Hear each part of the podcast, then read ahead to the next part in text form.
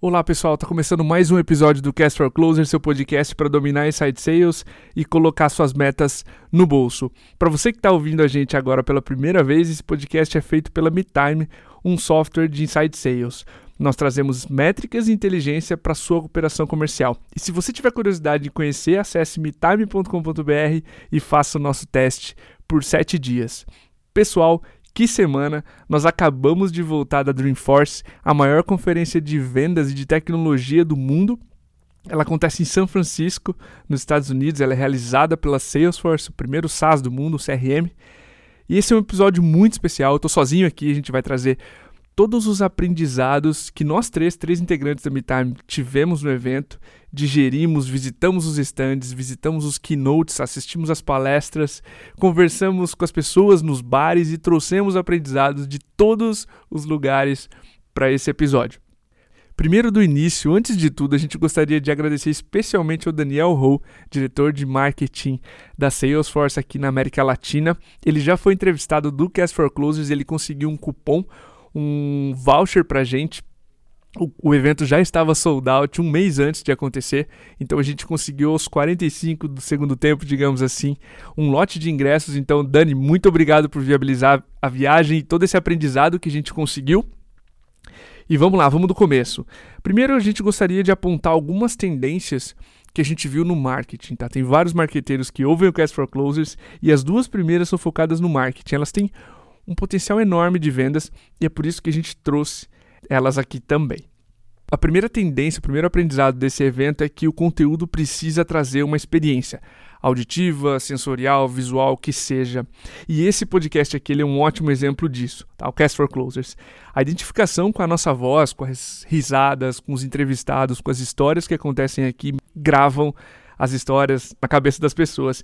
Eu já dei esse exemplo aqui para vocês num episódio, foi com o David Cancel, foi em inglês, então eu não sei se todos vocês conseguiram captar a mensagem, mas já me interromperam, já me abordaram na saída de um banheiro de uma balada aqui de Floripa, gritando o nome do Cast for Closes. E quando eu perguntei pro cara se ele ouvia mesmo, ele memorizou o slogan do podcast. Então, esse é um exemplo vivo de que as pessoas se lembram das histórias, da conexão emocional que elas tiveram com alguma entrevista que aconteceu aqui, e esse é um conteúdo da MeTime que gera muita identificação. Ele gera uma experiência para o usuário diferente dos posts do nosso blog, que normalmente geram aprendizados, mas eles não geram essa conexão com a pessoa, com o entrevistador, que na maioria das vezes sou eu, mas o Diego já entrevistou bastante gente aqui também.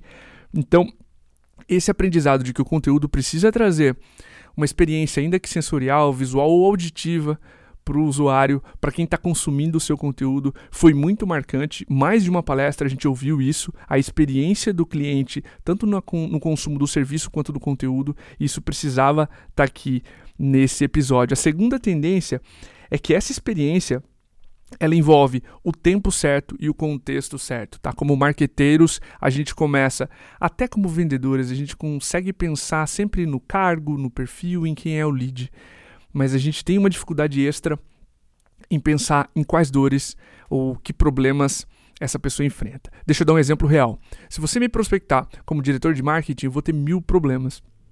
E se você disser, Diego, sei que você é um diretor de marketing, talvez você tenha problemas com X, e aí eu tô te dando aqui um conteúdo ótimo. Esse é um bom e-mail. Mas como diretor de marketing, eu tenho mil desafios. E raramente você vai acertar no primeiro e-mail que você me enviar.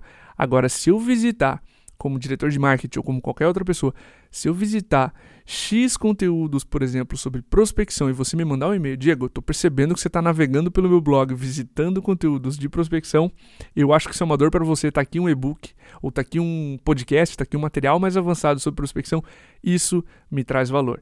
Então, o segundo aprendizado é além de envolver experiência, envolver contexto, envolver não só o cargo, o perfil, mas envolver momento tá? A gente como marqueteiros tende a um, perguntar nas landing pages ou saber no via LinkedIn qual é o cargo, algumas coisas relativas ao lead que dizem respeito a perfil, mas a gente não presta muita atenção no contexto. E os melhores, os top performers, as operações que mais performam, tanto em marketing quanto em vendas, levam muito em consideração o contexto, ok? Então esse é o segundo aprendizado tem muito a ver com vendas e a gente precisava também trazer aqui para esse episódio.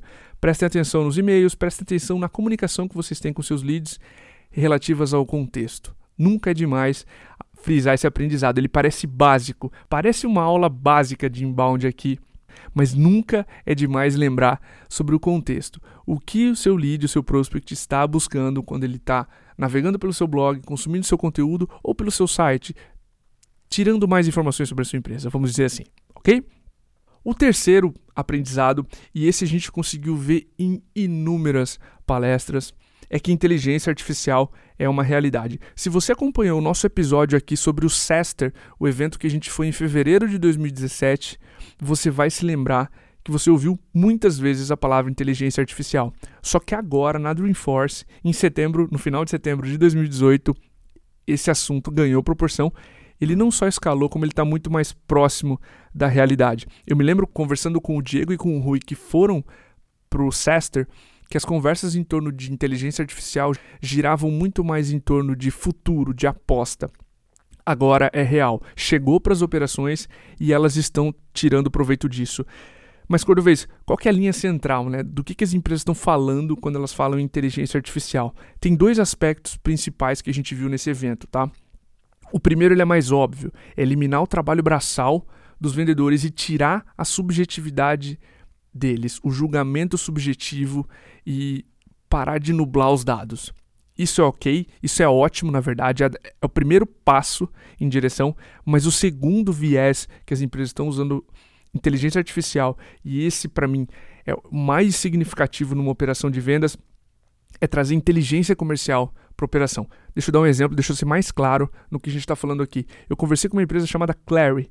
Essa empresa ela tem uma solução que usa inteligência artificial e machine learning, ou seja, o aprendizado através dos dados, para melhorar o forecasting, a reunião de previsão de vendas das empresas. E essa solução ela leva em conta tanto as particularidades do deal que você está negociando agora, tamanho, a vertical, quem é o lead, enfim, informações demográficas, informações de perfil desse lead para te dizer, quando vez com base no teu pipeline ou nos teus deals, com as características que você tem hoje, com os vendedores que você tem hoje, você vai fechar X mil nesse mês ou nesse quarto. Então, as empresas estão trazendo também inteligência artificial para seus clientes na forma de dados, de deixar as operações comerciais melhores. Não somente tirar o trabalho braçal ou prever alguma coisa e tirar esse, essa subjetividade dos vendedores, que é esse aspecto inicial que eu comentei. E bom, eu comecei esse episódio comentando com vocês que o primeiro aprendizado era o conteúdo precisava trazer experiência, prática sensorial, auditiva. E que as pessoas gravam muito histórias, elas têm uma identificação com essa experiência positiva. E é aqui que o papo fica muito interessante. A gente conheceu num bar de São Francisco o Trevor. O Trevor é vendedor da Salesforce, ele tem sete anos de casa. Ele hoje é account executive, ou seja, ele é um vendedor mesmo da Salesforce, mas ele começou como um SDR, como grande parte da audiência. E ele fica na sede da Salesforce em Atlanta. O papo com o Trevor girou muito em torno dos mercados, da diferença. Ele, muito curioso, como bom vendedor, começou a fazer várias perguntas sobre o mercado brasileiro.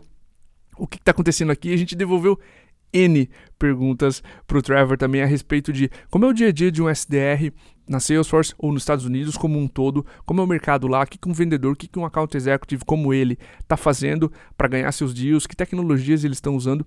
E o papo com o Trevor ficou muito interessante quando a gente começou a falar sobre coaching, tá? Você que ouve o podcast da MeTime, tenho certeza que você já ouviu algum episódio onde a gente frisa a importância de um bom coaching, de um coaching bem feito. E ele começou a conversar com a gente sobre como foi a transição para ele do SDR para o account executive do vendedor, né? E como o coaching foi decisivo nessa transição. E uma coisa que ele falou que chamou muito a nossa atenção e que na hora eu comentei com o Diego e com o Victor que estavam comigo na Dreamforce que esse episódio iria sair foi Diego, os melhores SDRs que eu conheci, eles pensam como vendedores. Eu falei, cara, aprofunda mais isso aí, como é que é essa história? E ele falou, ó, os melhores SDRs que eu conheço, eles tiram um tempo semanal para ouvir a call dos vendedores, ou seja, a próxima call que acontece depois do próprio trabalho deles. E é muito louco, a gente costuma tratar a especialização de papéis como silos. Eu vou treinar o SDR para ser um bom SDR e um vendedor para ser um bom vendedor. E ele começou a narrar essa história para gente e ele falou o seguinte: eles estudavam o que aconteciam após a ligação deles e isso fazia com que eles tivessem melhores calls e evoluíssem. Só que está acontecendo um fenômeno tão inverso agora que a gente foca tanto em números e ele diz que tem operações, tem SDRs na operação deles que chegam a fazer mais de 120 ligações ou tentativas de ligação por dia. Tá tão baseado no volume que a gente esquece do treinamento de SDRs e bloqueia, limita o desenvolvimento dos SDRs, fazendo que eles somente ouçam suas próprias calls. Eu achei isso, caramba, faz sentido. Eu, eu comentei com ele que esse episódio iria sair. Eu falei, cara, me dá a sua visão ou se isso é um problema para você, como é que vocês atacaram esse problema? Deixa eu mostrar para nossa audiência como é que a gente atacaria esse problema, ou como vocês atacariam esse problema, para fazer melhores SDRs. Ele falou: Diego, é o seguinte, se você tem uma dinâmica de grupo dos vendedores, peça com que seus SDRs participem. Outro ponto não analise somente a ligação dos vendedores, uma call de solução ou uma call de fechamento. Coloque a call do SDR no começo desse treinamento e analise de ponta a ponta. Analise a call do SDR e logo depois a call do vendedor. Conecte um ponto no outro. Faça com que o teu SDR entenda o que acontece após a ligação dele e faça com que o vendedor ajude o SDR a ser um SDR melhor, a prospectar melhor. Por quê? Porque o lead vai chegar mais pronto para o vendedor. Isso é um ciclo virtuoso. Eu achei esse aprendizado tão simples, mas ao mesmo tempo tão poderoso, porque ao pensar na especialização de papéis, a gente isola esses papéis. Que eu queria trazer esse aprendizado para fechar esse episódio com vocês sobre o que, que a gente tirou da Dreamforce num papo de bar. A gente voltou, cara, a gente precisa passar para a audiência, não só pensar no volume, mas no, na qualidade do coaching e do treinamento dos seus próprios SDRs. Será que a gente, como operações, como gestores, está fazendo o papel certo de usar o coaching do SDR para prepará-lo para ser um bom vendedor? Porque essa é uma característica, uma transição natural do caminho do SDR. Ou será que a gente está isolando esses papéis? É com essa reflexão, com esse aprendizado que a gente gostaria de encerrar esse episódio. E para você que está ouvindo, para você que ficou curioso, por esse evento. Ele é uma experiência incrível, tá?